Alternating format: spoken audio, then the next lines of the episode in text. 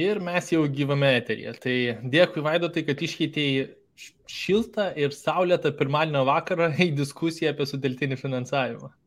Taip, Emilį, žinoma, visada malonu pakalbėti apie suteltinį finansavimą, apie investavimą apskritai. Tai čia e, tiek darbo dalis, tiek darbas, tiek ir hobis to pačiu, tiek ir, mhm. na, galų galia tam tikrą prasme gyvenimo filosofija. Tai, tai visada įdomu.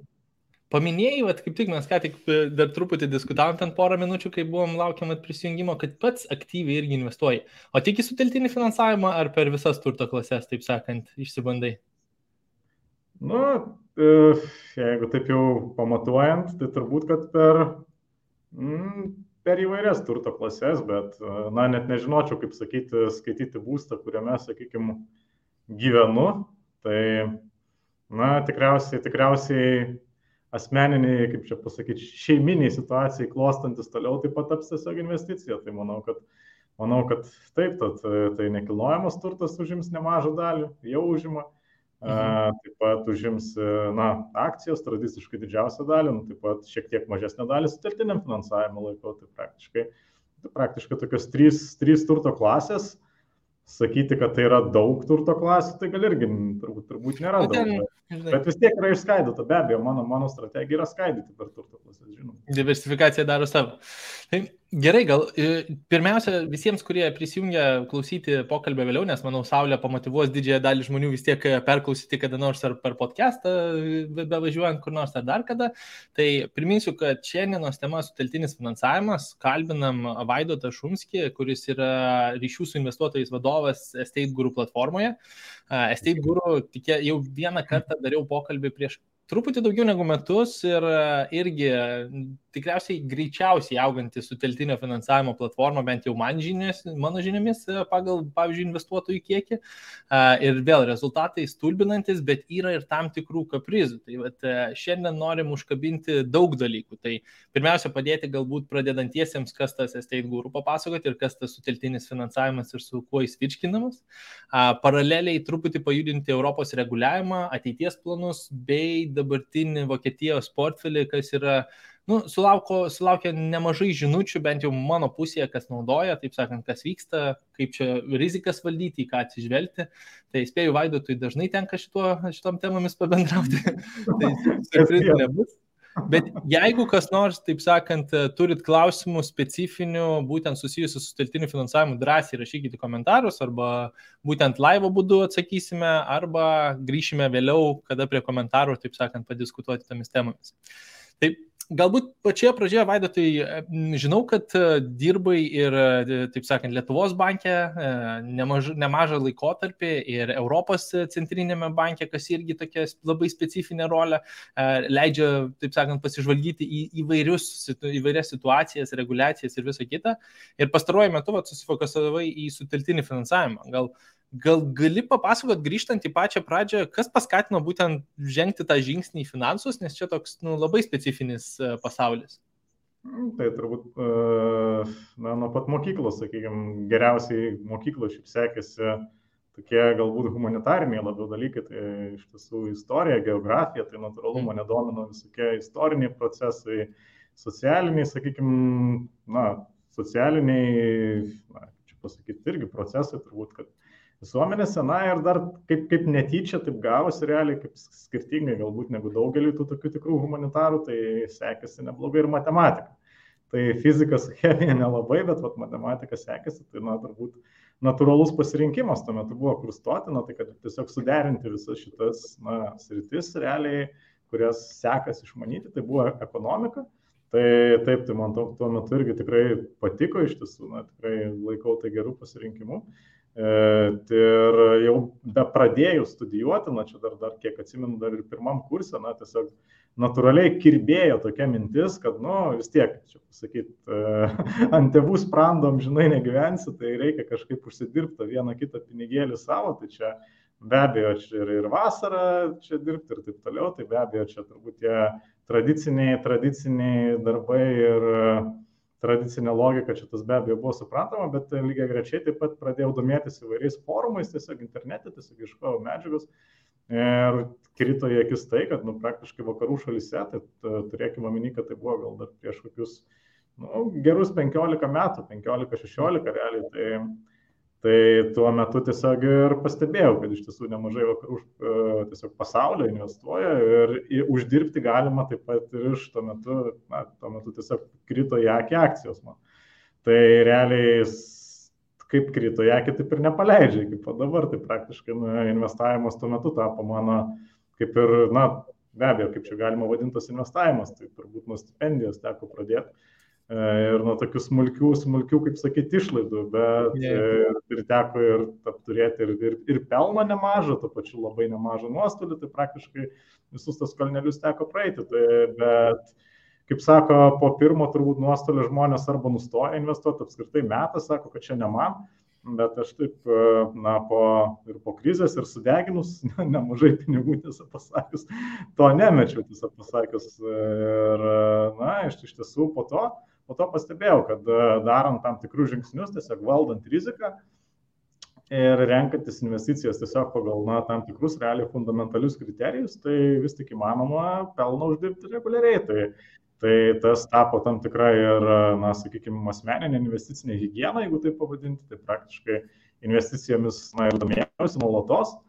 E, karjera, karjeros pradžioje teko irgi įvairius darbus išbandyti, ne, na, nepradėjau nuo ekonomikos tuo metu, bet e, tiesiog jau baigiant magistro studijas, tai tiesiog natūraliai tepis, tiesiog gavau galimybę įsidarbinti Lietuvos bankę, kur ir praleidau iš tiesų didesnę dalį savo profesionalo karjeros. Tai tuo metu irgi labai turėjau, kaip čia pasakyti, kaip, ir galimybę tuo investavimu tiek domėtis, tiek gilinti žinias, tiek ir save realizuoti. Ir Lietuvos bankė iš tiesų mano galbūt pagrindinė tokia na, domėjimosi tema, kryptis buvo nekilnojamasis turtas. Mhm. Tai nekilnojamasis turtas, tai kaip žinia, yra na, didžio, didžiosios dalies lietuvių investicinis instrumentas, turto klasiai, kurią didžio, didesnė dalis lietuvių mėgsta investuoti. Uh, tai Lietuvoje ne akcijos, kaip kad, sakykime, Amerikoje, o Lietuvoje daugiausiai populiarumo sulaukia nekilnojamasis turtas. Tai teko gilintis į tą sritį pakankamai nemažai ir natūralu, kad na, tiesiog jau pradėjus svarstyti, kur žengti toliau, jau na, kur, kur save realizuoti toliau, po tikrai po praktiškai beveik 8 metų centrinėje bankininkystėje, tai natūraliai, natūraliai ir čia šitie kampai susivedė realiai. Tai nekilnojamas turtas iš vienos pusės, investavimas kaip tokia domėjimosi gyvenimo filosofija iš kitos pusės, na tiesiog atsiradau suteltiniam finansavimui, nes čia tiesiog galima tas dvi kryptis labai gerai suderinti, tiek nekilnojamą į turtą, kuris yra pagrindinis užstatas, tiek ir pat, tą patį investavimą, nes tai vis tik tai yra investicinis instrumentas, e, priemonė skirta turtui kaupti, turtėti, jeigu taip galima pasakyti. Ir būtent šitas turtėjimo procesas na, yra, gali būti pasiekiamas tame tarpe naudojantis ir suteltiniu finansavimu. Tai čia kelias, kelias buvo toks, sakykime, toks organiškas ir natūralus, aš pavadinčiau. O kaip, kaip manai, vat, paminėjai dabar, kad Lietuvoje nekilnojamą turtą tikrai mėgsta didelis kiekis žmonių ir statistika, aš čia nesenai nagrinėjau Lietuvos banko vat, pasidalintą, kur ten kas metus apklausos paleidžia, labai daug norėtų investuoti į nekilnojamą turtą, bet jeigu pasižiūrim iš tiesų į ką investuoja, tai nekilnojamas turtas dažniausiai būna nu, užimantis lyginamai mažą dalį, nes nu, vat, pradinio kapitalo reikia.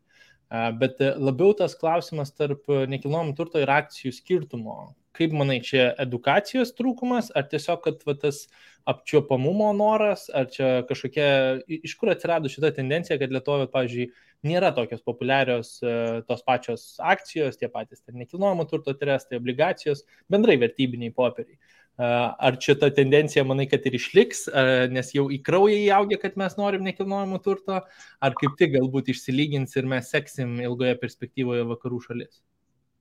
Tai manau, kad, na, ats, tokio trumpo atsakymo iš tiesų nėra iš tą klausimą, bet aš taip pavadinu, tiesiog mano nuomonė, tai yra visų pirma istorinio aplinkybių nulemtas gyventojų sprendimas, nes šiaip jeigu pažiūrėtume istoriškai, tai Lietuvos gyventojai šiaip labai nemažai yra bandę investuoti vertybinius popierius. Tai nepamirškim, nuo pat nepriklausomybės atgavimo buvo investiciniai čekiai, kas reiškia, kad didžioji dalis Lietuvos gyventojų buvo akcininkai. Tai klausimas, kur ką jie to su tais investiciniais čekiais po to darė. Tikriausiai taip, čia ir Emilija ir sutinku ir su tavim, kad iš dalies ir finansinio raštingumo trūkumas turbūt na, privedė prie to, kad dalis gyventojų galbūt padarė ir ne pačius išmintingiausius sprendimus jau tuo metu su investiciniais čekiais.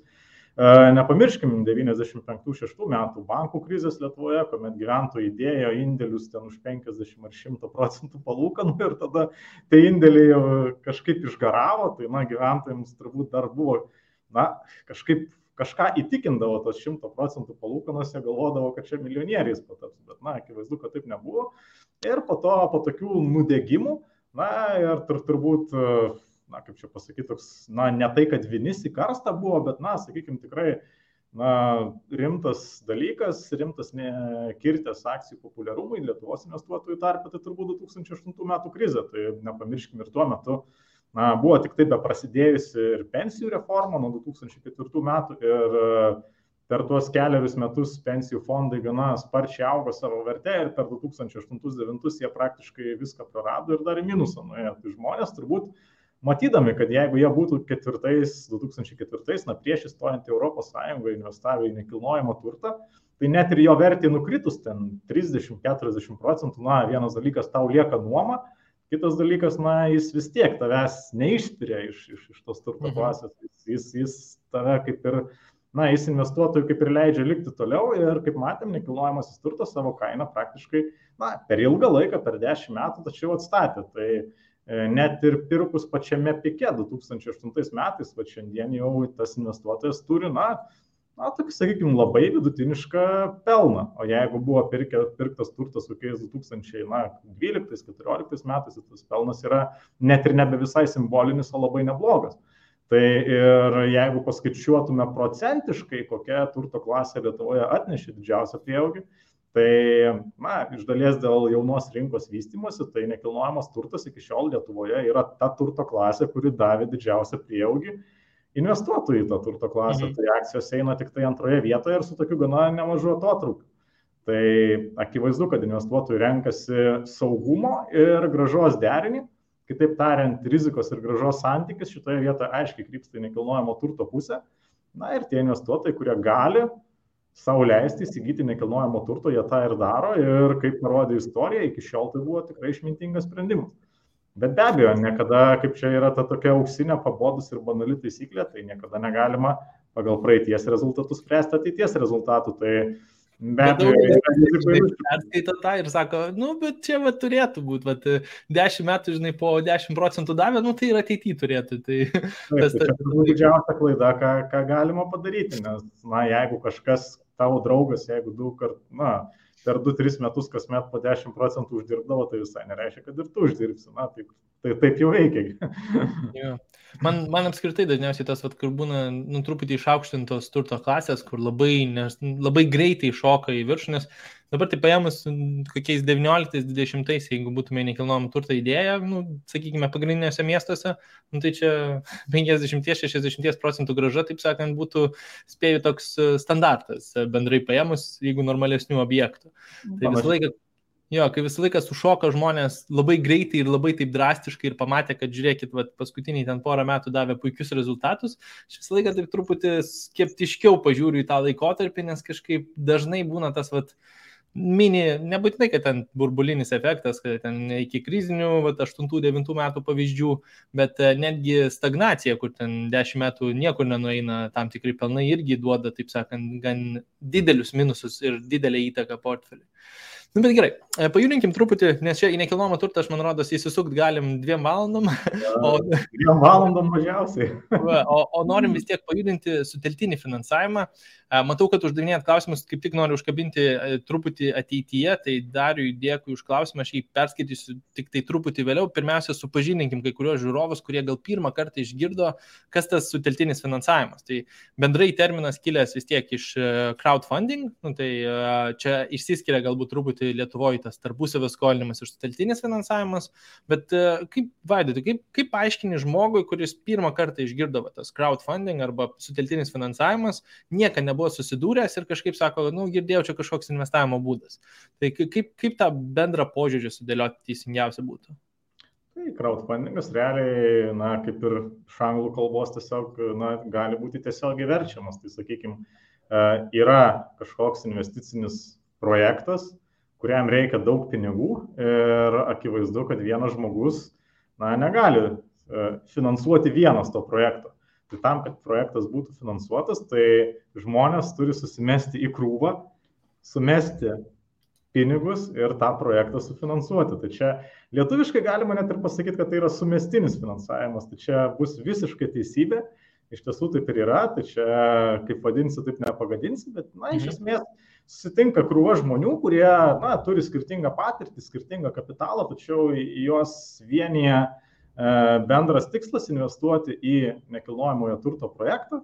Tai iš esmės yra skolinimas tam projektui, to projekto savininkui, kuris yra užtikrintas nekilnojamo turto užstatu, nes na, paskolos gavėjas na, vis tiek, kad įrodytų savo įsipareigojimų tą tvirtumą, taip sakant, tiesiog, kad, kad įsipareigotų ne vien žodžiais, bet na, kažkuo daugiau, jis tiesiog privalo užstatyti tą nekilnojamą į turtą, kurį arba turi jau dabar, arba jis vysto, sakykime, pamažu stato, tai tas pamažu statomas turtas irgi yra įkeitinėjamas. E, na, o dažniausiai tai yra tiesiog kombinacija realiai. Jeigu yra vystomas projektas, tai užstatoma pirmą yra tai, kas turima, tai žemės klypas, o po to projekto eigoje užstatoma yra vis daugiau ir daugiau. Tai realiai, sakykime, sutartinis finansavimas yra tas pats kaip sumestinis finansavimas. Tai iš tiesų e, susirenka žmonės, jie nusižiūri vieną projektą, ir tiesiog susimeta, kad tas projektas virstų tikrovę. O to projekto savininkas, jis už tuos pinigus, jis ne tik tai, kad moka palūkanas, e, kurios iš tiesų pakankamai yra nemažos, e, tas projekto savininkas, jis privalo užtikrinti, kad jo įsipareigojimai, kad jis laikysi savo įsipareigojimų ir tų ketinimų rimtumą jis užtikrina nekilnojamo turto užstatų. Tai, mm. tai iš esmės, na, toks, sakykime, toks galėtų būti toks, manau, aiškus apibūdinimas. Jo, aš manau labai, labai gerai už, užkabinai tą visą tokį, su, sumestinis tas e, finansavimas labai smagiai skamba. Jo, Lietuvoje, Lietuvoje mes kaip ir nevartojam to žodžio, galbūt, nu, toks. Mm. Na, ne, bet labai, labai teisingas tas. Aš, tai, aš šiaip galvoju, kad uh, iš, iš turto klasių pasižiūrėjus, kiekviena turi savo pliusų ir čia va, diversifikacija, kurią minėjai, man rodos, yra vienas iš privalomų tų auksinių taisyklių, bet suteltinis finansavimas labai dažnai būna tokia labai paprasta turto forma, turto klasė, kurią galima suprasti labai lengvai ir galima pamatyti gražą labai greitai. Nes vis tiek, jeigu mes investuojam ten į vertybinius popierius, į ten fondus kokius nors, aš standartiškai galvoju, nu, penki metai į priekį, kad nebūtų tenais, kas pusmečio bėgė nutiks, niekas nežino. Vėl, kiekviena turto klasė turi savo rizikų, bet su steltiniu finansavimu teoriškai pirmas palūkonas gali kristi ten už mėnesio arba, nu, standartiškai kas tris mėnesius vis tiek būna išmokamos, tai ten su finansavimo, sakykime, projektą, tai jeigu mano ten metinė graža yra 10 procentų, nu, tai aš jau dalelytę atgausiu už 3 mėnesių, už 6 mėnesių, už 9 mėnesių, nu ir kada projektas pasibaigė, jau visą tą sumą atgal. Tai kartais žmonėm, kaip tą požiūrio pakeitimą, kad pinigai gali iš tiesų uždirbti pinigus, nu, vienas efektyviausių įrankių, nes įdedi pinigus ir labai greitai pamatai, kad tam tikri kapsiukai grįžta atgal. Tau nereikia laukti tenais kažkada ateities labai ir man atrodo vienas toks efektyvesnių variantų. Bet kaip visą laiką, kiekviena investicija turi rizikų. Tai pajudinkim truputį šitą vietą ir aš e, esu girdėjęs labai gerą tokį komentarą iš, iš kitos teltinio finansavimo platformos atstovų, kad platforma gali rinktis, ar ji yra skelbimų lenta, kaip kabutėse įdėsiu, nes gali visus tiesiog paskelbti ir ačiū viso gero, arba gali labiau žiūrėti, kad mes rimtai atsirenkam projektus, kas nori skolintis, juos vetuojam, juos žiūrim, juos nagrinėjam, žiūrim verslo planus ir tada padedam žmonėms, taip sakant, šitoje vietoje apsispręsti. Ir abi dvi strategijos kaip ir turi savo pliusų, nes galime sakyti, didelis kiekis projektų investuotojas gali laisvai rinktis, pats žino rizikas, arba galim sakyti, mes padarom tam tikrus namų darbus ir vat, padedam išsirinkti iš jau tokių efektyvesnių projektų.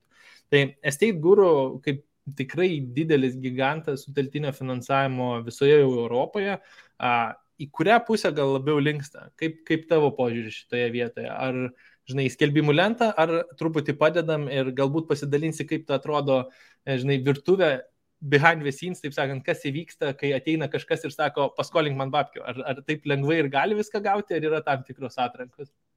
Jo, tai iš, iš, iš tiesų turbūt sunku būtų įsivaizduoti, kad taip didžioji dalis platformų būtų tomis skelbimo lentomis, jeigu taip, na, ta tokia bendraja prasme.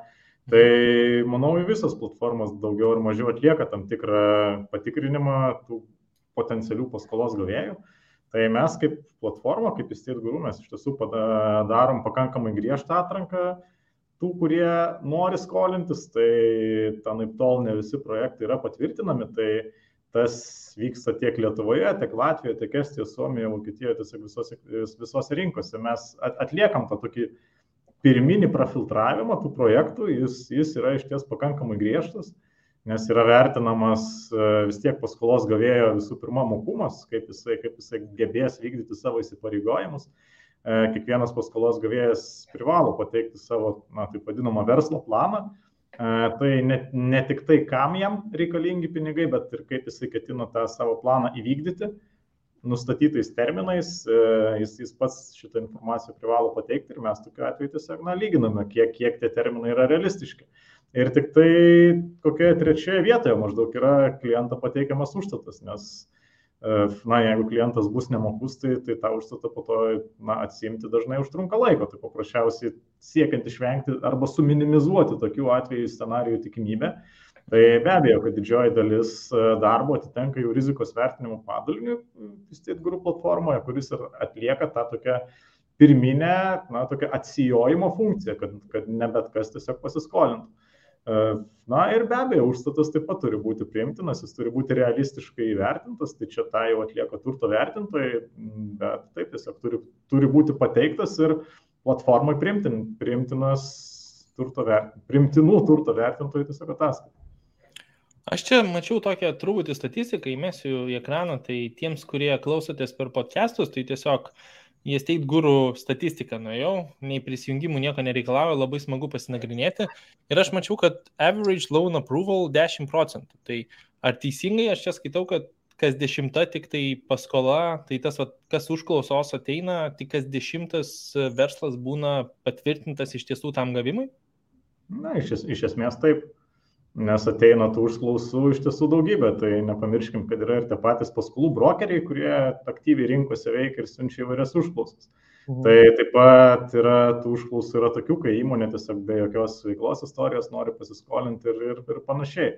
Tai čia vėlgi turbūt reikia, na, mes pateikiam bendrą skaičių, bet... Truputį sugrūstas priimti tą statistiką, taip sakant. Taip, taip, bet, bet ko nesimato, turbūt tai nesimato dinamika, o dinamika taip pat būna, sakykime, tokiame laikotarpyje, koks yra dabar, tai yra griežtesnė patikra. E, ekonomikos augimo laikotarpį natūralu, kad ir, na, ir, ir klientų finansinė atskaitomybė, potencialių paskolos gavėjų finansinė atskaitomybė atrodo irgi gražiau.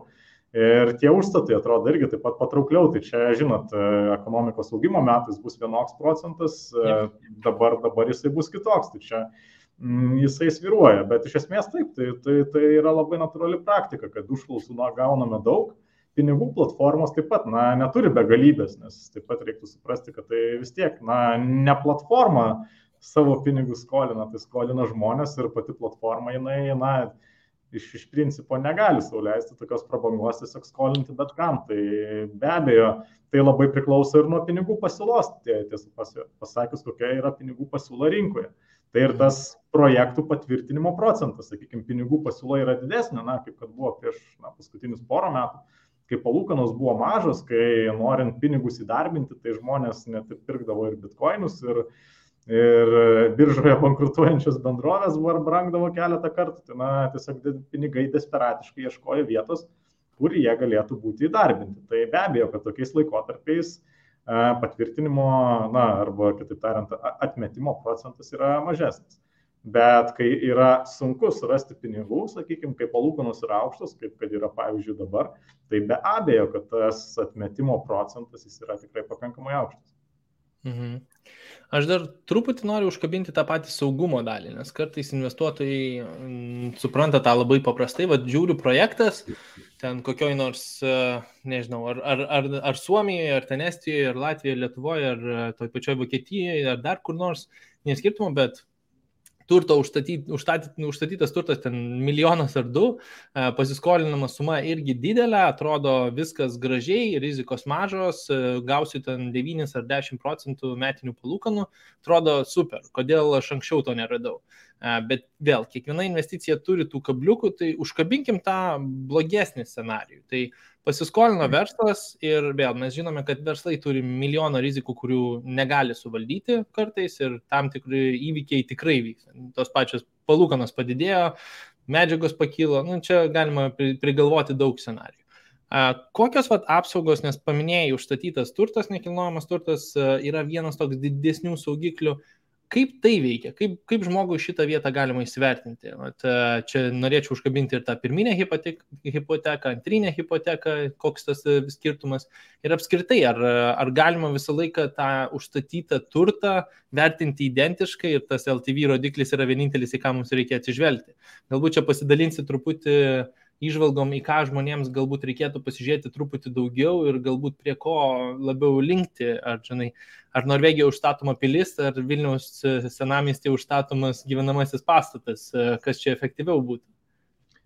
Tai visų pirma, turbūt e, reiktų įvertinti, kam yra skolinama, tai reiktų žiūrėti į tai, kas yra paskolos gavėjas.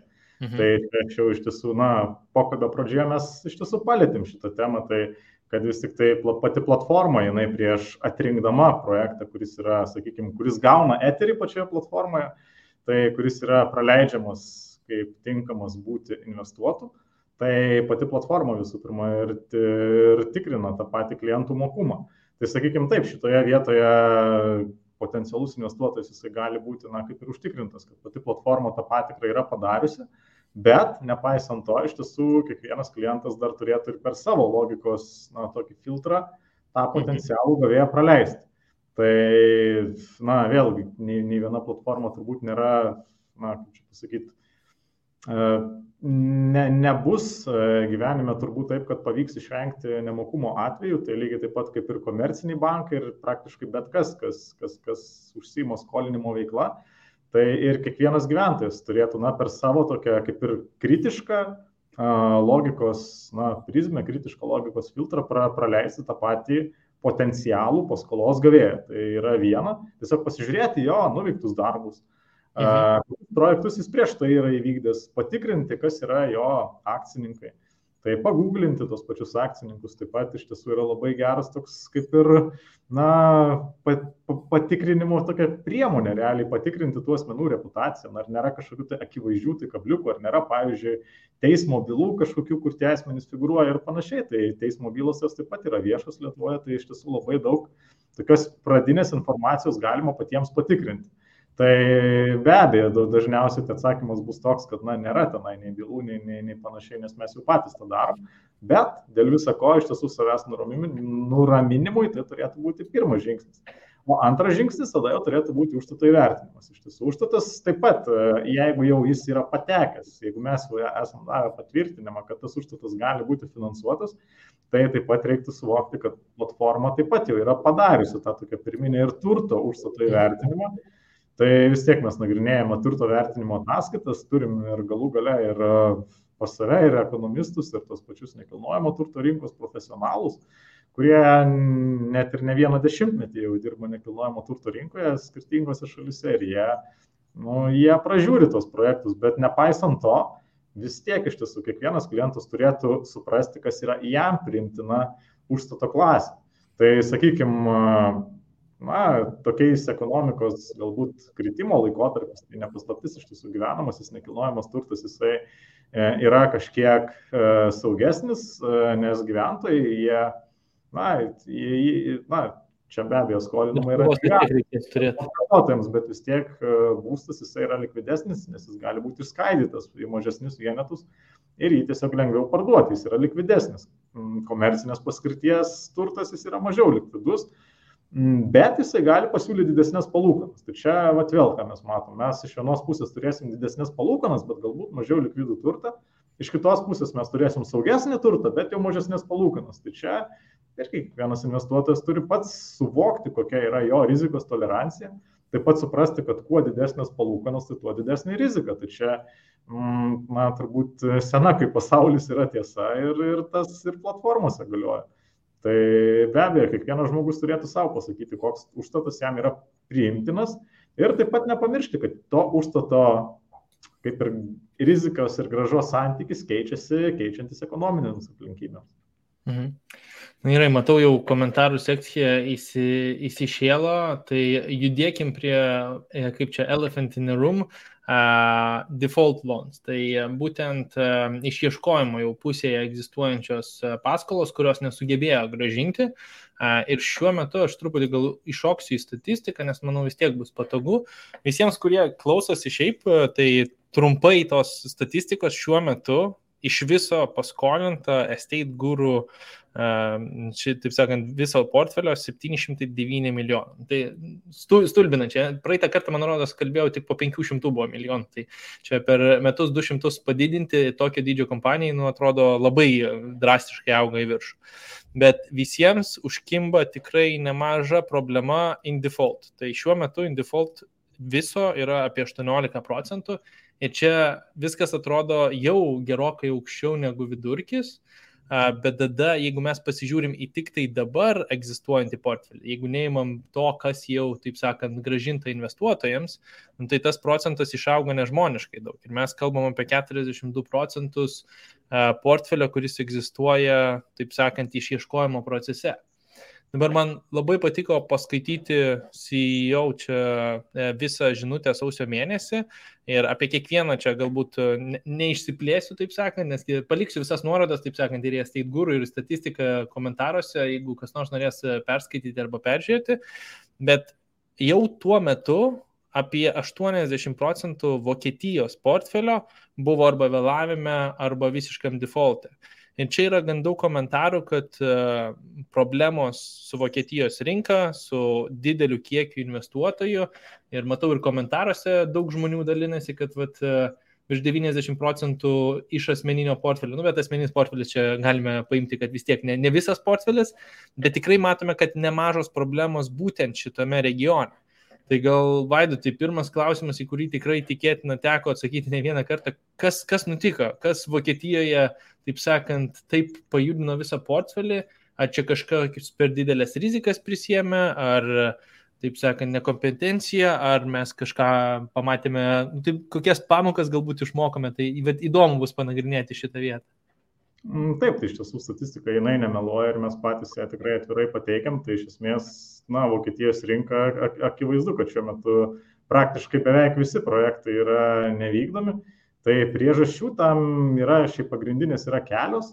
Tai nėra tokios vienos, kuris, sakykime, dominuotų, bet, sakykime, na, pati na, Teistate Guru iš tiesų į Vokietijos rinką įėjo 2021 metais, tai mes e, būtent tuo metu, na, 2020 pabaigoje, 2021 metais, tai kaip tik tuo metu mes e, pirmasias paskolas suteikėm e, ir iš, iš tiesų pačios tos paskolos, pats tas įėjimas į rinką iš Guru pusės, sakykime, buvo toks, na, palyginti spartus. Tai mhm. platforma tuo metu Vokietijos rinką vertino kaip vieną perspektyviausių rinkų Europoje.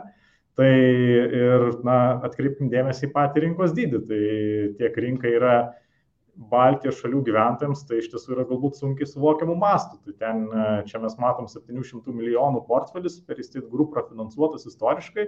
Vokietijoje atrodytų, atrodytų praktiškai kaip mažiukas mikroskopas. Pradėjo dirbti pirmą mėnesį. Milijardai, milijardai iš tiesų paskolų sukasi. Tai įstit grupą tuo metu matė Vokietijos rinką kaip vieną iš, na, tokių tikrai perspektyviausių rinkų. Ir tam buvo mesto, mestos didelės pajėgos, tiek ir personalo pajėgos, tiek investicijų pajėgos, kad Estate Group išplėstų savo rinkos dalį Vokietijoje. Kitaip tariant, kad įeitų į tą rinką ir užimtų tam tikrą dalį joje, būtent dėl savo perspektyvumo. Tai e, tuo laikotarpiu iš tiesų buvo išdalintos na, praktiškai kelios paskolos atskiroms, na ne kelios, keliolika paskolų tiesiog atskiroms įmonių grupėms E, kurios e, iš tiesų šiuo metu ir yra nemokios. Tai čia turbūt reiktų atkreipti dėmesį į vieną paprastą dalyką. Tai visų pirma, paskolų dydis Vokietijoje yra žymiai didesnis negu kad yra Baltijos šalise, tai yep. rinka yra didesnė. E, kitas dalykas, tai Estate Group platforma, jinai į, prieš įeidame į rinką, jinai vis tiek turi pirmą klientą, antrą ir trečią. Ir neišvengiamai po to su tais klientais yra susipažįstama. Ir taip jau išėjo, tiesiog e, platforma negalėjo numatyti tokių scenarių, kaip pavyzdžiui karas, mm, karas Ukrainoje, ir pavyzdžiui taip pat e, na, vienas iš e, mūsų skolininkų, tiesiog paskolos gavėjų yra ir rusų tautybės asmuo, kuris, na, kuris nepaisant to, kad jis nėra patekęs po sankcijomis, jis yra visiškai, visiškai švarus legalus asmuo, jam negalioja jokios sankcijos, bet jisai paprasčiausiai jis patiria sunkumų pervedant papildomą kiekį kapitalo, kurio reikia vis, tiesiog norint vystyti toliau projektus. Kitas dalykas, kur, sakykime, State Guru jau nebelabai ką galėjo įtakoti, tai buvo neišvengiamai kainų šuolis, kuris taip pat e, lydėjo 2022 metus. Tai tie visi projektai, nepaisant, nepaisant tiek su karu susijusių dalykų, jie visi taip pat turėjo pakankamai aiškę viziją ir aišku išėjimo planą. Bet e, sukilus žaliavoms, e, sukilus žaliavų kainoms, tai tiesiog Dalis iš jų tiesiog pradėjo reikalauti papildomo finansavimo, dalis tiesiog negalėjo baigti projektų numatytomis sąnaudomis. Ir lygiai, lygiai grečiai tie projektai savo, jau mes matėme, kad jie savo įsipareigojimų buvo pradėję nebevykdyti, buvo pradėję vėluoti. Tai mes kaip platforma tiesiog atsisakėme suteikti tolesnį finansavimą, na, tol, kol tie įsipareigojimai nebus pradėti vykdyti. Ir čia taip pat tie patys plėtotojai, jie taip pat, na, tuo metu akivaizdu, kad jie nerado galimybių toliau tiek dalis iš jų pervesti kapitalo iš kitų valstybių, dalis iš jų pervesti kapitalo apskritai, surasti to kapitalo. Mhm. Surasti kapitalo, kai palūkanos kyla, kai ekonomika, akivaizdu, kad Vokietijoje ekonomika lėtėja žymiai stipriau negu Lietuvoje ir Baltijos šalise. Tai čia tiesiog tokie du gal dalykai, sakykime. Tai vienas yra pačios platformos strategija aktyviai įeiti į Vokietijos rinką, jinai lėmė tai, kad buvo sutiktas pakankamai nemažos paskolos keliems, kelioms įmonių grupėms.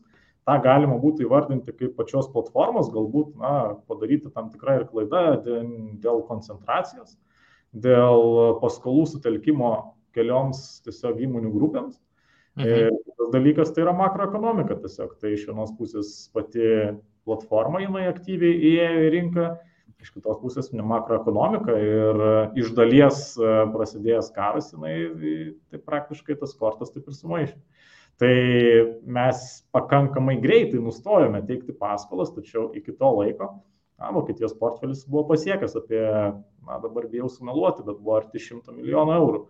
Tai iš tiesų yra pakankamai nemaža suma e, ir didžioji dalis iš tų paskolų šiuo metu yra nemokęs ir tai tiesiog na, praktiškai atsiliepia visoje platformos statistikoje. Nes jeigu mm. žiūrėtume į kitas šalis, tai na, e, tokių nemokių paskolų iš tiesų Latvija, Estija jų yra labai nedaug. Lietuvoje šiuo metu yra daugiau, bet čia vėlgi galėsim atskirai pakalbėti, bet priežastys yra visai kitos Lietuvoje. E, Suomijoje taip, taip pat e, dalį panašumų mes galim pamatyti, kas, kas buvo Vokietijoje, kad vis tik tai į Suomijos rinką taip pat platforma ėjo gana greitai, bet skirtumas e, nuo Suomijos iš tiesų buvo, nuo Vokietijos, atsiprašau, Suomijoje buvo tas, kad vis tik Suomijoje tos paskolos buvo plačiau diversifikuotos, plačiau išskaidytos, jos nebuvo sukoncentruotos keliose įmonių grupėse. Tai čia, čia, čia ir vėlgi mes turim pakankamai nemažai nemokių paskolų Suomijoje, bet e, tiesiog dėl Suomijos rinkos specifikos jų nėra paprasčiausiai tiek daug. Nu gerai, tada pažiūrim tas at, žmogus, sakykime, paskolino verslui, e, paimkim ten ar Vokietiją, ar Suomiją, ar Lietuvoje, nepriklausomai, ir e, su, kaip čia, paskola pateko į būtent tą default. Tai pajudinkim truputį edukaciją šitoje vietoje, nes pagrindinės žinutės, kurios gaunu, tai yra, tai viskas praradau pinigus. Tai e, gal gali pasidalinti vėl, čia laiko tikriausiai mastas yra tiesiog spėjimas, e, sunku pasakyti per kiek laiko, nes išieškojimas tikrai yra netoks lengvas procesas, kaip daugelis galbūt įsivaizduoja. Bet kas vyksta, taip sakant, iš e, suteltinio finansavimo platformos pusės, nes vis tiek jūs šiuo metu Vokietijos, pavyzdžiui, portfelį visiškai sustabdėt, naujų paskolų neįmant ir pagrindinis fokusas, jeigu teisingai suprantu, yra išieškoti tas vat, buvusias paskolas, kad sugražinti investuotojams pinigus. Tai kaip investuotojas, ko šitoje vietoje tikiuosi, kas tikėtinai įvyks, gal gali truputį užkabinti tą vat, teorinį scenarių, kuris tikėtinai taps praktika?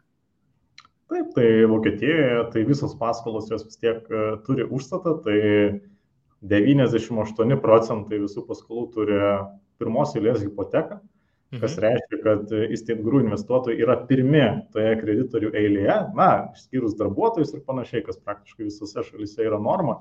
Bet e, kas liečia jau kreditorių, tų tokių finansinių kreditorių sąrašą, tai Group šitoje vietoje kaip investuotojas yra pats pirmas. Tai, e, na, vyks tas pats, kas ir visose kitose šalise vyksta paprasčiausiai įsipareigojimų nevykdymo atveju. Tai yra, Vokietijoje yra kreipiamasi visų pirma į teismą, kad būtų gautas leidimas, nes, na, Vokietijoje reikia teismo leidimo turtų išieškoti. E, tai e, yra kreipiamas į teismą dėl leidimo išieškoti turtą ir to leidimo sulaukus tas turtas yra išieškomas aukciono būdu dažniausiai. Mhm. E, dar vienas yra būdas, kur taip pat pati platforma gali, na, ne tai, kad išieškoti, platforma gali parduoti paskolos teisės kokiam nors kitam investuotojui, kuris sutinka prisimti tiesiog to produkto trukmės riziką, tačiau už tai gauna tam tikrą nuolaidą. Tai čia mhm. tas taip pat yra svarstytina. Tai platforma taip pat tokius pasiūlymus vertina ir jeigu jie yra palankus investuotojams, tai be abejo mes esam pasirengę tiesiog ir parduoti tam tikras paskolas. Čia būtų smagu rasti kokį investuotoją su šimtų milijonų, kuris norėtų perimti Vokietijos portfelį. Tai tokių investuotojų yra, tas portfelis Vokietijos mastais jis nėra ir toks didelis ir tokių užklausų mes esame taip pat ir turėję. Tai tiesiog e, natūralu, kad tiesiog vyksta dėrybos ir ne visuomet kainų pasiūlymai galbūt ir mums yra priimtini, tai kartais ir iš mūsų pusės tenka tokių panašių pasiūlymų atsisakyti vien dėl to, kad mes manom, kad užstatas yra geresnis ir mes, kreipdamėsi į teismą ir eidami išieškojimo keliu, tiesiog uždirbsime daugiau, net ir, na, jeigu reiktų laukti kokius pusantrų metų, pusantrų metų maždaug tai būtų apie, na, Tai gali būti įvardintas kaip pakankamai logiškas terminas, mhm. per kurį toks, toks užstatas būtų išieškotas. Tai dabar, jeigu aš esu, sakykime, investuotojas, pasiėmiau lyginamai mažos rizikos paskolą, ji nukeliavo į defaultą, pirmą hipoteką, aš esu pirmo, pirmoje vietoje kaip, taip sakant, gautus, atgausiu pinigus ir, sakykime, viskas teisingai, iškeliavo į aukcioną, parsidavė už tą preliminarią maždaug kainą, kiek turėjo parsiduoti Tai kuriuos pinigus aš atgaunu? Ar aš atgaunu tik tai tą, ką aš investavau, ar atgaunu su kompensaciniam palūkanom, ar su tuo vat, terminu, kur pačioje pradžioje. Čia dažniausiai irgi žmonės truputį uh, netikslę informaciją gauna ir galbūt tas scenarius irgi, kokiu atveju aš atgausiu daugiau, kokiu atveju aš atgausiu galimai ir mažiau.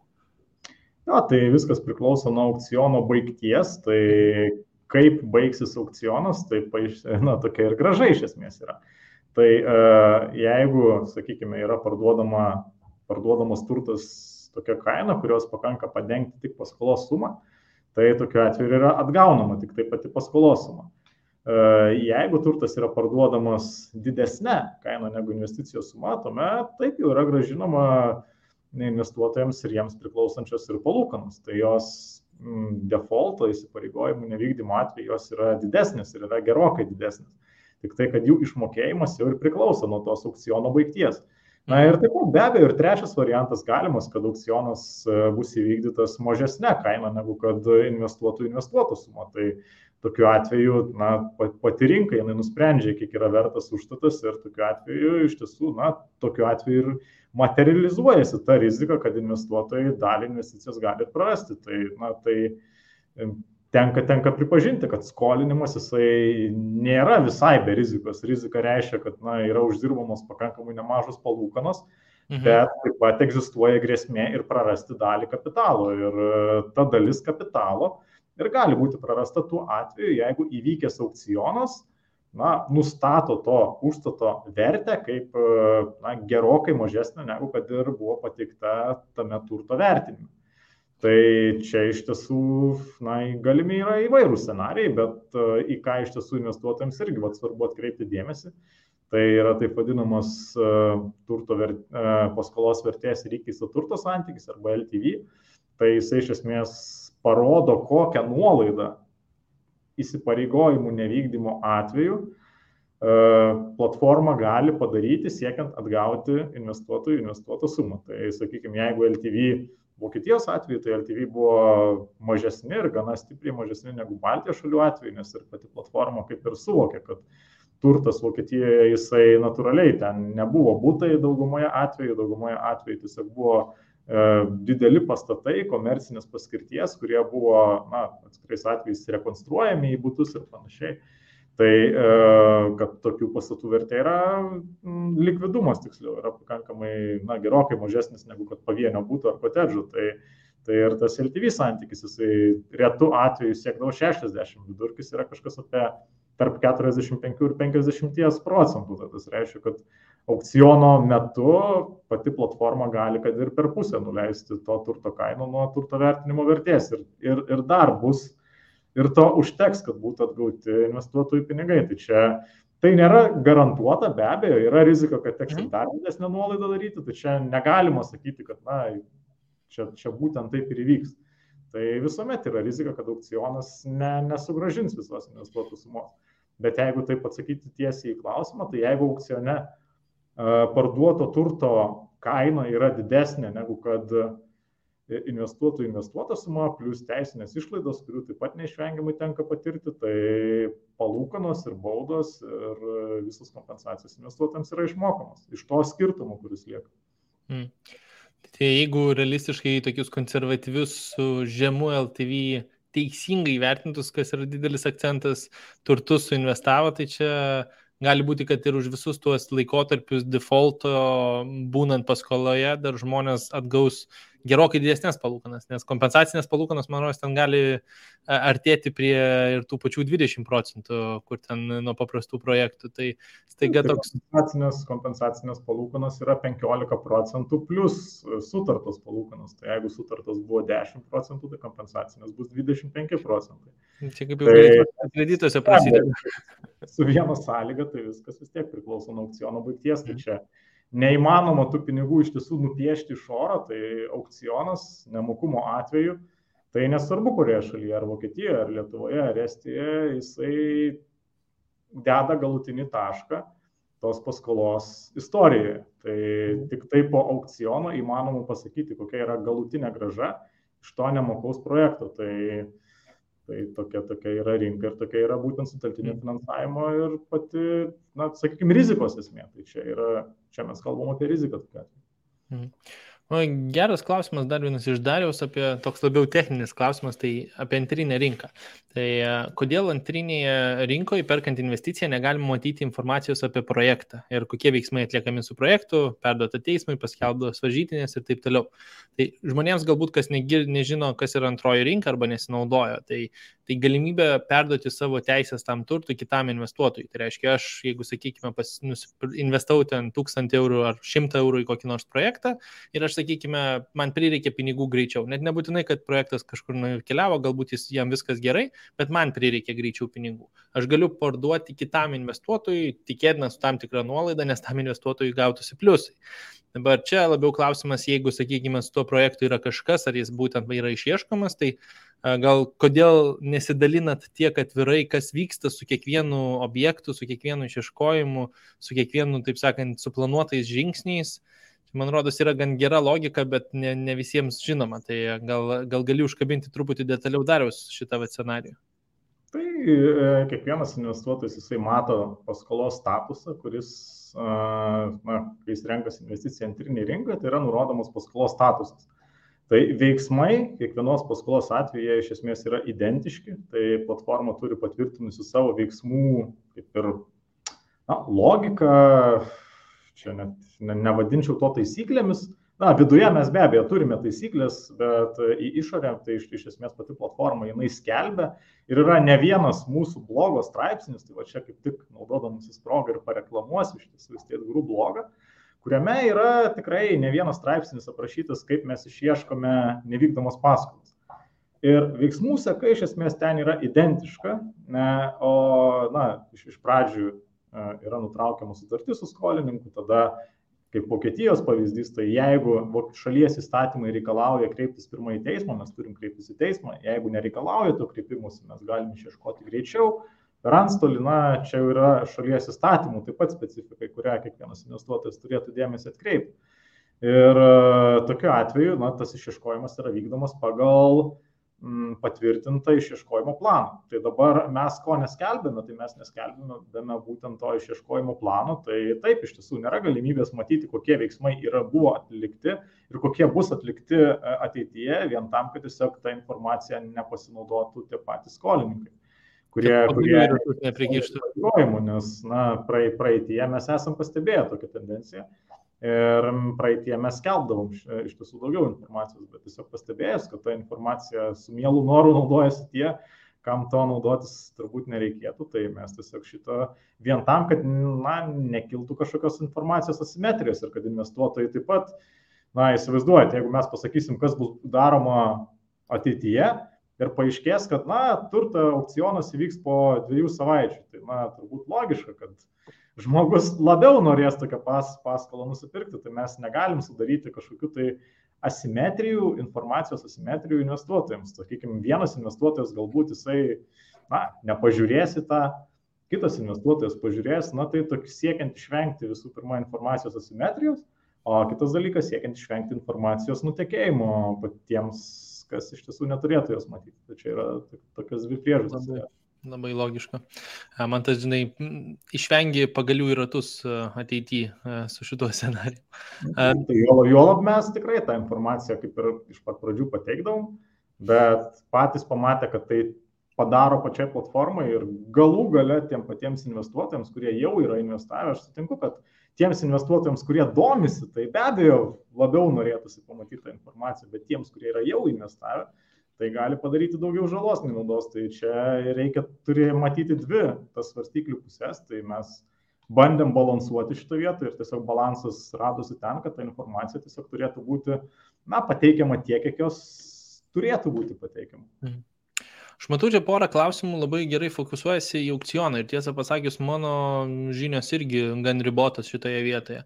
Tai kaip veikia aukciono pats principas? Ar, ar negali būti vat, pavyzdys, kad, sakykime, pirkėjų yra susidomėjusių pirkėjų, sakykime, yra minimalus kiekis ir jie gali kontroliuoti gan lengvai žemą kainą, už kurią galėtų įsigyti. Ar įmanoma tada sakyti, kad iš vis neparduodamas ir tada bus dalyvaus ten kitam aukcionė arba kažkas tokio. Tai kaip, kaip tas bendras vaizdas atrodo ir aš spėju, kad vis tiek čia labiausiai instituciniai investuotojai ir privatus investuotojai dalyvauja. Labai, labai įvairiai, labai viskas priklauso nuo turto vertės. Tai yra istorijoje buvę tiek ir fiziniai asmenys, kad nusiperka tą turtą, lygiai taip pat ir instituciniai. Ir taip pat labai dažnas atvejis, kad didelio skirtumo tarp institucinių ir fizinių nėra, nes, sakykime, asmenys gali turėti savo įmonę ir, ar, ir kaip fiziniai asmenys valdyti pakankamai nemažą turtą, tai turėti pakankamai pinigų tam turtui nusipirkti. Tai čia Čia būna visai, tiesą pasakius, tai patraukliau turbūt, na, tai tikriausiai per įmonę pirkti, bet, bet, bet atveju yra buvę visokių. O kaip pats aukcionas veikia, na, tai jis iš tiesų visose, na, visose šalise yra pakankamai panašus. Tai e, iš pat pradžių yra sutarima tiesiog nustatoma startinė kaina, kuri iš esmės yra labai panaši lygiai arba tiesiog labai panaši turto vertinime numatytai vertai. Jeigu nėra sulaukiama pakankamai susidomėjimo, tuomet jau vyksta antras, trečias ir paskesni aukcionai. Kada, kada, kada yra daromos nuolaidos. Tai nuolaidos vėlgi jos priklauso nuo šaly, atskirose šalyse susiformavusių na, rinkos, tokių, sakykime, nerašytų taisyklių. Tai Lietuvoje yra ta tradicinė nuolaida yra 20 procentų, sakykime, jeigu pirmas aukcionas nesulaukia pakankamai susidomėjimo, tai antras jau gali vykti su kaina, kur yra mažesnė negu 20 procentų nuo prieš tai buvusios vertės. Na, tai faktas, kad rinkos dalyviai tą žino, kad pirmas aukcionas yra su didžiausia kaina, bet ir rinkos augimo sąlygom, tai labai dažnai turtas yra ir parduodamas iš pirmo karto. Jeigu rinka yra sulėtėjusi, stagnuojanti, krentanti, tai be abejo rinkos dalyviai žino, kad, kad tų pirkėjų potencialių yra nedaug. Jie situaciją rinkoje gerai supranta, juolab, kad dažniausiai tai būna vietinė kažkokia rinka, tai sakykime, na, kaip pavyzdį paminėsiu, na, pavyzdžiui, Latvijoje, Rygoje, na, investuotojai, na, daugiau mažiau žino, kas toje Rygoje dedasi ir jie tą kiekvieną turtą, kuris į aukcioną patenka, tikrai gali pakankamai gerai išsišniukštinėti. Ir natūralu, kad jie, jeigu mato, kad nėra pakankamai susidomėjimo, tai yra tokių atvejų, kai, nes, kai sakykime, į aukcioną užsiregistruoja keli dalyviai ir jie nei vienas, na, taip ir, taip ir nepateikia jokio pasiūlymo. Tai jie, jie tie, pasiūl, tie pasiūlymas jau yra įpareigojantis, bet jeigu pasiūlymo nepatikė, tai, Tai, tai niekas tavęs aukcionė neverčia pateikti pasiūlymo. Tai čia tai būna įvairiai tiesą pasakius. Tai čia mhm. ir iš ketvirto, ir iš penkto karto būna parduotų, parduotų turtų. Tai yra, yra, yra buvę visai. Ir, ir iš pirmo karto esam pardavę, ir esam tiesiog ne, ne vieną kartą pardavinėję. Gerai, paminėjai vieną dalyką, kurį norėčiau užkabinti truputį daugiau, nes e, kartais e, sutinku tokių labai prieštaringų nuomonių.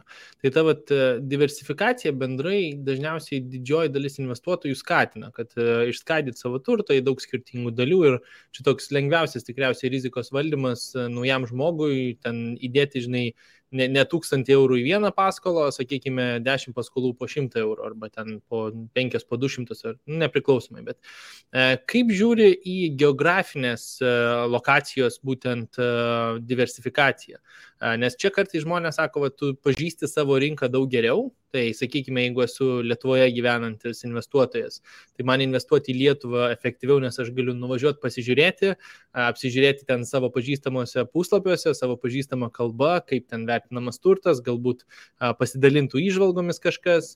Nu, toks gaunasi kaip ir pliusai, bet paraleliai galbūt labai sufokusuota tada vieną geografiją, kur yra aukštesnė rizika. Tai kaip manai, ar, ar pliusas, ar kaip tik kaip minusas yra e, būtent e, naudotis arba nesinaudoti šitą taisyklę? Tai geografijos išskaidimas jisai visada yra toks labiau pliusas, nes tai yra tiesiog papildoma, papildoma diversifikacijos dimensija. Tai, mhm. sakykime, Baltijos šalis tai yra vis tiek regionas, kuris yra ekonomiškai, kultūriškai labai panašus, teisinės sistemos yra labai panašios. E, ekonominė, taip pat ir centrinių bankų vykdoma politika yra labai panaši šitose šalise.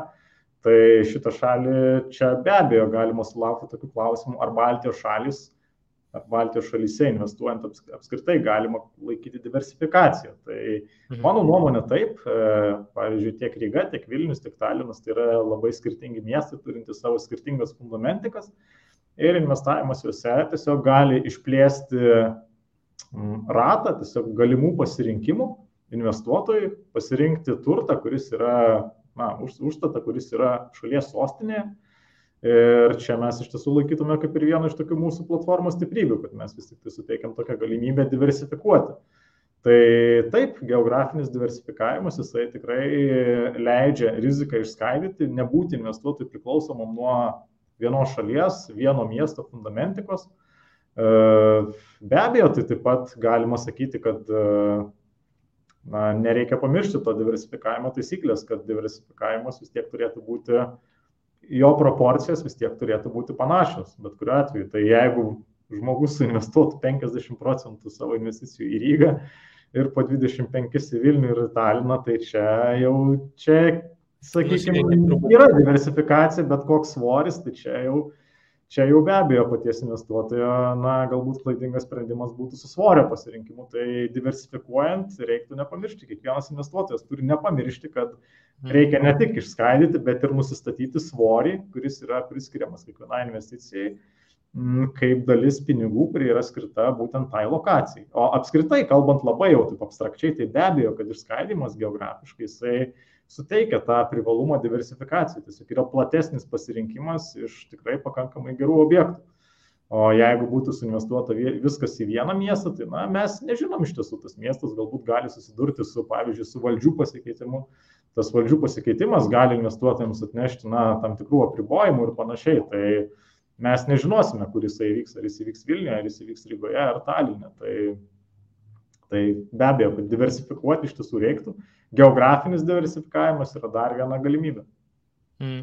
O ką manai apie automatinį investavimą? Nes aš, aš toks esu dažniausiai uh, nežinau, ar, ar tingus žodis, ar optimalus pasirinkimas, bet aš mėgstu investicijas, kurios galbūt nereikalauja laiko, nes aš tada galiu daugiau laiko skirti ten, kur man iš tiesų įdomu. Ir man, pavyzdžiui, suteltinis finansavimas yra puikus įrankis e, tam tikrai strategijai palaikyti, bet man nelabai, pavyzdžiui, įdomu skaityti tenai, sakykime, didelius raštus, tyrinėti, kiek ten nekilnojamas tas turtas buvo vertas, už kiek jis buvo pardavinėjamas kada nors, kas tas vystytojas, nu, taip sakant, ta, ta informacija yra aktuali, bet kartais man būna, aš e, pasitikiu, kad platforma padaro savo namų darbus, tai aš, pavyzdžiui, pas tą patį Estate Guru esu užsidėjęs tam tikrą automatinį investavimą, skaidyk į visas paskolas, kurios atitinka ten 10-20 filtrų pagal mano, taip sakant, bendrą pasirinktą strategiją. Dabar e, vėl esu girdėjęs miksuotų žinučių, kad kai kuriems labai, taip sakant, geras dalykas, kai kuriems labai blogas dalykas, nes e, vis tiek investuojam pinigus, yra rizika. Kaip manai šitoje vietoje? Ar, ar naudingas daiktas taip sakant, investuotojams, kurie tik pradeda, ar čia labiau toks galbūt įrankis, kur jau labiau pažengusiems, kurie sugeba suprasti, kokią riziką prisiema, taip sakant, vairuojant užsimerkus? Tai viskas iš tiesų šitoje vietoje priklauso nuo portfelio dydžio, kurį kiekvienas investuotojas planuoja turėti. Jeigu to portfelio dydis sudarytų, sakykime, na, kaip pavyzdį pasakysiu, tiesiog nereikia priimti to už gryną pinigą, bet jeigu sudarytų penkias investicijas, sakykime, penkias investicijas po 50 eurų, na, toks minimalus portfelis. Tai čia, sakyčiau, kad neapsimoka turėti automatinį investavimą, nes tiesiog automatinis investavimas yra skirtas visų pirma tam, kad investuotojas pasiektų tam tikrą platformos vidurkį. Tai, sakykime, platformos vidurkis įstietgurų yra, m, pernai metais buvo apie 8,6 procentą, čia jau įskaitant ir tuos pačius e, išieškotus e, nemokius atvejus, kuriuos tais metais pavyko išieškoti. Tai sakykime, jeigu investuotojas naudojasi plačiai automatiniu investavimu, tai labai realu, kad jis ir uždirbs tuos 8,6 procento platformos vidurkį. Tai jeigu investuotojas planuoja investuoti, na, vėlgi, sakykime, bent jau 20 investicijų, sakykime, 20 kart minimali 50 eurų būtų, jeigu tiesiog numatomas portfelio dydis siekia bent jau 1000 eurų, to, to, tokiu atveju taip automatinis investavimas yra naudingas, nes jisai leidžia tą platformos vidurkį ir pasiekti ir jisai eliminuoja tas tokias galimas pasirinkimo klaidas, kada, sakykime, yra žmogus tiesiog, na, ta ranka sudreba arba suniešti nagai ir jis tiesiog investuoja kažkokią didelę savo portfelio dalį į vieną paskolą, kuri po to galbūt tampa nemokė.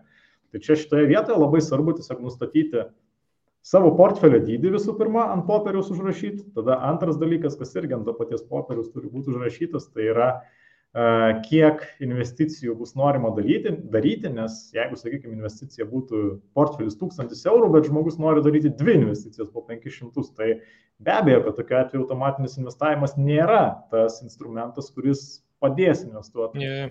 Bet jeigu investuotojas, sakykime, tą patį 1000 eurų turi kaip savo numatytą portfelį, ir jis yra pasirengęs padaryti 20 investicijų po 50 eurų, kad siekiant kuo plačiau jas išskaidyti, tokiu atveju taip, tokiu atveju automatinis investavimas yra praktiškai pats geriausias galimas pasirinkimas. Tik tai vėlgi, kaip ir visur, velnės lypi detalėse, tai labai svarbu yra tuos pasirinkimus nustatyti, na, paprasčiausiai pagal save, pagal savo strategiją. Tai jokiais būdais. Šiandien procentų galbūt reikėtų privengti. Taip, tai taip pat jokiais būdais reiktų nepamiršti to geografinio išskaidimo, kad ne vienoje šalyje nustatytas būtų investavimas. Taip pat reiktų nepamiršti apriboti riziką vienam projektui, nes projektai yra vystomi etapais, tai kad nesigautų tokia situacija, kada, kad į vieną projektą yra sumetama didelė dalis portfelio.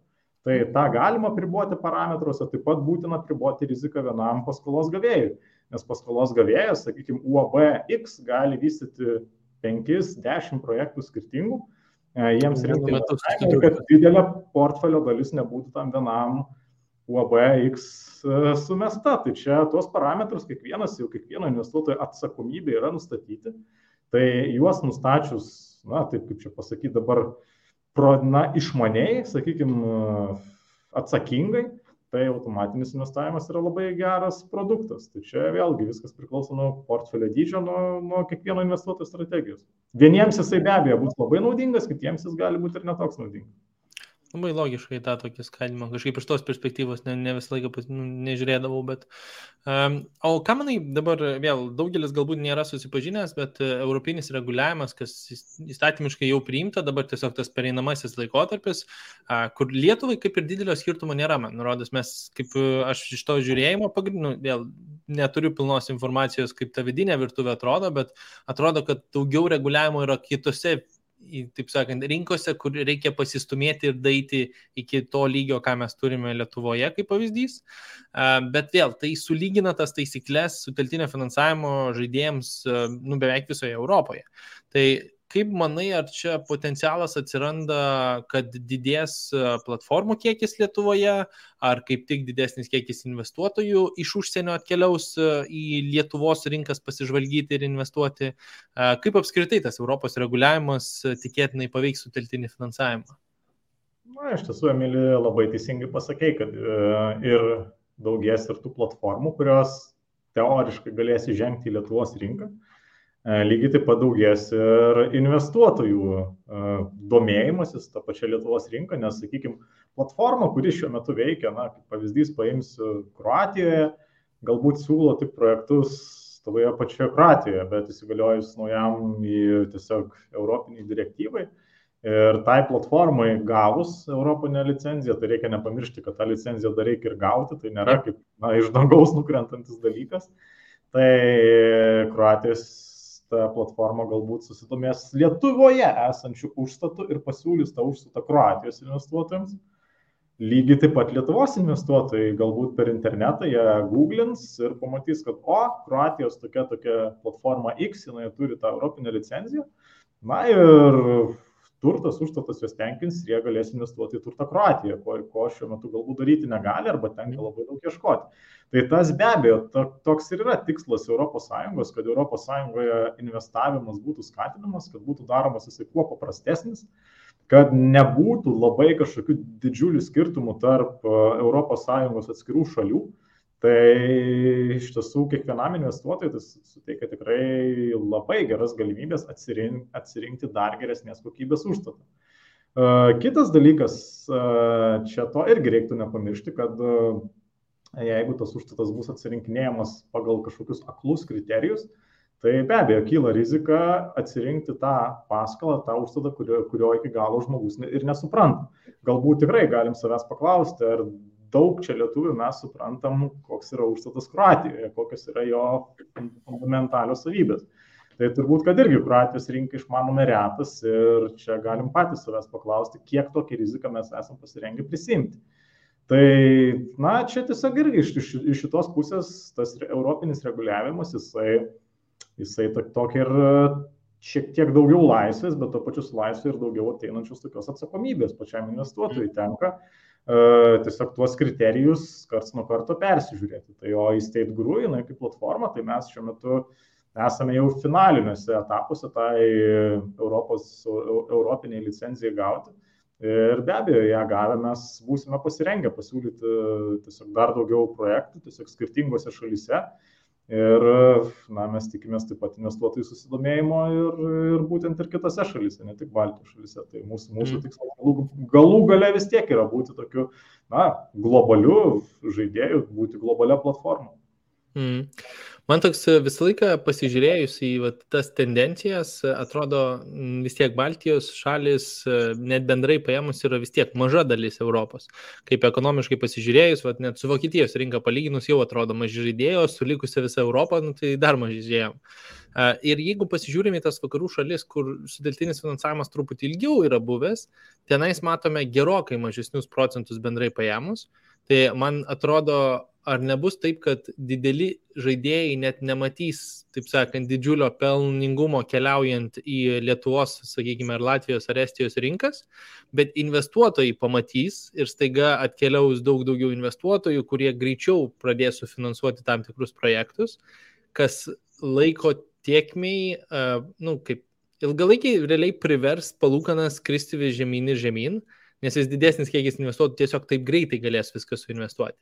Tai ar, ar aš čia truputį, taip sakant, šaudau nesąmonės, ar manai, kad logiškas to, tokia tendencija žiūrint į ateitį? Tai ne, tik tai, kad logiška, bet to ir yra siekiama galų gale, kad, kad finansų rinka Europoje būtų tokia kaip susisiekiantys indai. Šiai dienai e, finansų rinkos ES yra labai skirtingos, labai fragmentuotos. E, Tai čia užtenka pasižiūrėti to, to paties Europos centrinio banko statistiką, kokios yra palūkanų normos e, skolinantis su nekilnojamo turto užstatu skirtingose šalise. Mm. Tai mes pamatysim, kad Vokietijoje įmonės su nekilnojamo turto užstatu gali pasiskolinti, na, šią dieną bus turbūt kokie 3-4 procentai, Lietuvoje jau 6-8.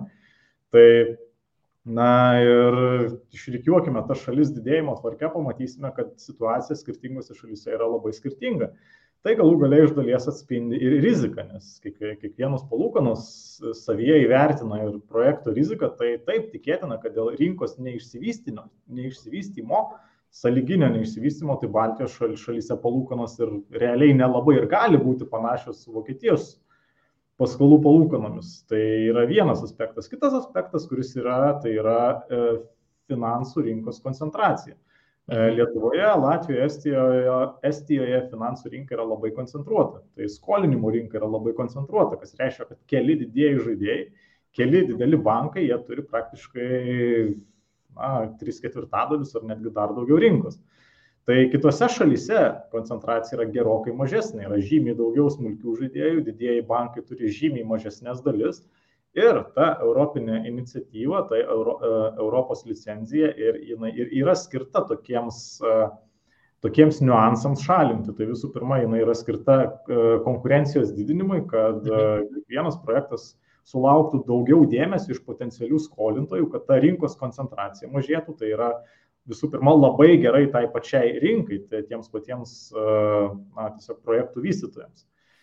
Kitas dalykas, tai siekiama užtikrinti ir platesnį pasirinkimą investuotojams, kad skirtingose šalise investuotojai, kad jie nebijotų skolinti, pavyzdžiui, na, kad pavyzdžiui, vokiečiai nebijotų skolinti Lietuvoje esantiems projektams, nes e, Vokiečiai tokiu atveju labai gerai žinotų, kad Lietuvos rinka yra koncentruota, veikia keli didėjai skolintojai ir dėl to natūraliai palūkanos yra šiek tiek didesnės, nors tų projektų rizika galbūt yra netgi mažesnė negu Vokietijoje, vien dėl koncentracijos tokios anomalijos Lietuvoje, Lietuvos uh, vystytojas turi mokėti didesnės palūkanas. Tai ES siekia šias anomalijas kiek įmanoma sušvelninti ir tam yra skirta šita direktyva ir mes įstėt grupų platformą mes žinoma, kad bandysime šokti tą traukinį ir tikrai tiesiog savo indėlį įnešti į tą tokią sveiką Europos skolinimo rinką.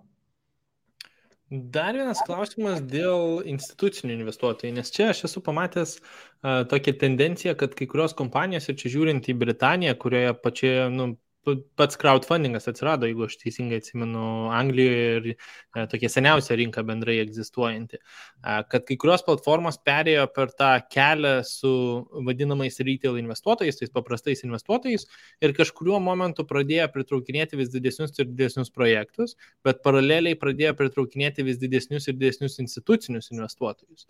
Ir kažkuriuo momentu pamatė, kad su retail investuotojais dokumentacijos yra labai daug, o galbūt netaip lengva tvarkytis, kai reikia, sakykime, paskolinti iš tūkstančio žmonių arba ten iš dešimt tūkstančių žmonių, lyginant su kokiais penkiais, šešiais instituciniais investuotojais. Ir kai kurios platformos visiškai uždarė tą pusę su retail investuotojais, pirmą sumažino, ten apribojo nuo tam tikrų sumų, po to iš vis panaikino. Kaip manai ši vieta atrodys ilgoje perspektyvoje? Ar, ar yra kažkas jau, taip sakant, kaip tikslas iš pačio State Guru, nes kiek žinau, pas jūs dabar institucinių investuotojų ten apie 10 procentų ar mažiau, bent jau pagal statistiką, kiek žiūrėjau, tai užima lyginamai mažą dalį bendrai kaip procentas, bet ar fokusas ir toliau išlaikyti tą atvirą investavimą labai mažiem investuotojams, nes aš kiek žinau, man rodos, mažiausias sumas leidžiate investuoti, e, taip sakant, nuo 50 eurų, kas visos kitos platformos prasideda nuo 100, kai kurios nuo 500. E, tai čia toks irgi labai didelis pliusas, bet ar tikslas yra ir toliau aktyviai judinti mažuosius investuotojus, ar kaip tik padidinti galbūt didžiųjų investuotojų dalį? Na, tikslas turbūt yra ir toks, ir toks iš tiesų. Tiek siekti, kad kuo daugiau investuotojų mažųjų pas mus investuotų. E, mūsų aplamai yra tikslas populiarinti investavimo kultūrą, tai save laikom kaip ir dar pakankamai jauną įmonę, pakankamai jauną platformą. Ir puikiai suprantame, kad esame iš Baltijos šalių, tai, tai yra mūsų kaip ir genuose, ir Baltijos šalyse vis tik tai dar investavimas nėra toksai populiarus ir mūsų tikslas būtent ir yra sukurti tokį produktą, kuris leistų žmonėms įdarbinti savo turimas lėšas, kad leistų nelaikyti jų indėlius. O tai be abejo, kad ta mažmeninių investuotojų pusė jinai mums bus svarbi. Ir jinai drįstų manyti, kad kiekvienai platformai vis tik tai yra svarbi, nes platforma jinai negalėtų veikti be mažmeninių investuotojų, lygiai taip pat kaip platformai tikrai didelį privalumą teikia ir instituciniai investuotojai. Tai platformos kiekvienos, manau, na, tokios, čia turbūt žodis būtų gal vėlgi toks į lietuvių kalbą verčiamas, gal toks išmintingos, kiekvienos išmintingos platformos tikslas turbūt ir būtų rasti tą tokį aukso vidurį tarp institucinių investuotojų mhm. ir mažmeninių investuotojų. Tai e, mūsų tikslas ir yra šiai, šiai dienai, mes dar manom, kad e, institucinių investuotojų užimama dalis galėtų būti didesnė. Tai čia save kaip platformą irgi matom tokia, tokia kaip ir na, pavadinkim, misiją tokią atvesti į Baltijos šalis didesnius institucinius investuotojus iš vakarų, galbūt iš centrinės Europos. Tai pirmieji, pirmieji žingsniai jau yra padaryti ir vienas Čekijos bankas, JNT bankas, jisai e, taip pat yra vienas iš mūsų institucinių investuotojų ir net netaip seniai jisai yra tiesiog pradėjęs investuoti ir į paskolas Baltijos šalyse. Tai pirmieji, kaip ir tokie tikrai, manom, pakankamai rimti žingsniai jau yra padaryti.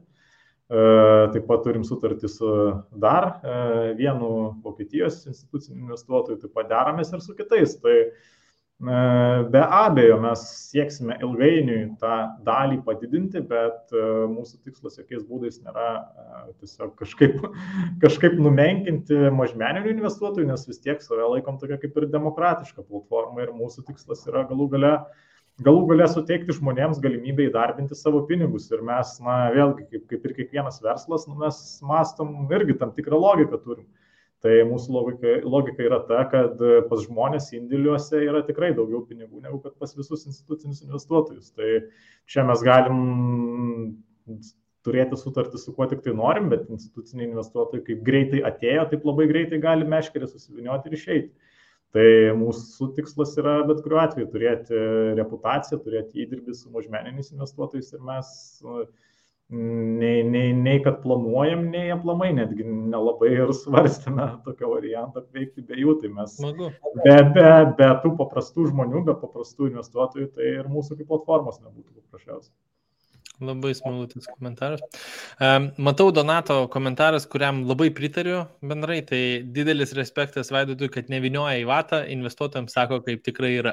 Tai tikiuosi, kad bus išspręstos problemos su blogomis paskolomis per 2-3 metus. Tai aš irgi to iš tiesų tikiuosi ir Vaidutai labai dėkui už tą tokį, žinai, konkretų atsakymą taip, kaip yra. Man atrodo, čia toks, nu, nu tas tiesmukiškumas labai gerai padeda suprasti žmonėms, kaip iš tiesų, kas vyksta vyksta, kaip ką daryti, ko nedaryti ir tikiuosi, kad šitas pokalbis padės kai kuriems galbūt žengti pirmus žingsnius. E, visas nuorodas, kur mes aptarėm ir statistiką, ir blogas, ir e, šitas, ir straipsnį, taip sakant, viską paliksiu aprašymę ir tą patį pakvietimą į tiesiogiai Estate Guru, ten dar papildomi bonusai yra, jeigu aš gerai prisimenu, o tuo pačiu, man rodos, už kokių metų arba pusantrų, kaip sakė, apie 18 mėnesių užtrunka dažniausiai e, vidutiniškai tie projektai, tai galbūt suorganizuosim dar vieną pokalbį, pasižiūrėsim, kaip sekasi, galbūt jau Vokietijos portfelis bus išspręstas, o galbūt netgi ir greičiau, ir galbūt e, vėl bus atidaryta rinka ir reikės pasižvalgyti antrą kartą į šitą vietą. Taip, manau, kad tuo metu ir Vokietijoje problemos bus jau, na, didžiaja dalimi apšluotas ir taip pat vis tiek guru turės ir tą europinę licenciją. Tai, tai be abejo, tai po tų keliolikos mėnesių, tai manau ir pati diskusija galėtų pakrypti ir, ir kiek globalesnė prasme, kiek platesnių kampų. Tai be abejo, mes, tikrai, to, tikrai. mes to patys taip pat lygiai taip pat tikimės. Super, tai ačiū tau, Vaidu, tai ačiū, ačiū kad ačiū. radai laiko ir tuomet iki kito karto. Ačiū, linkėjimai.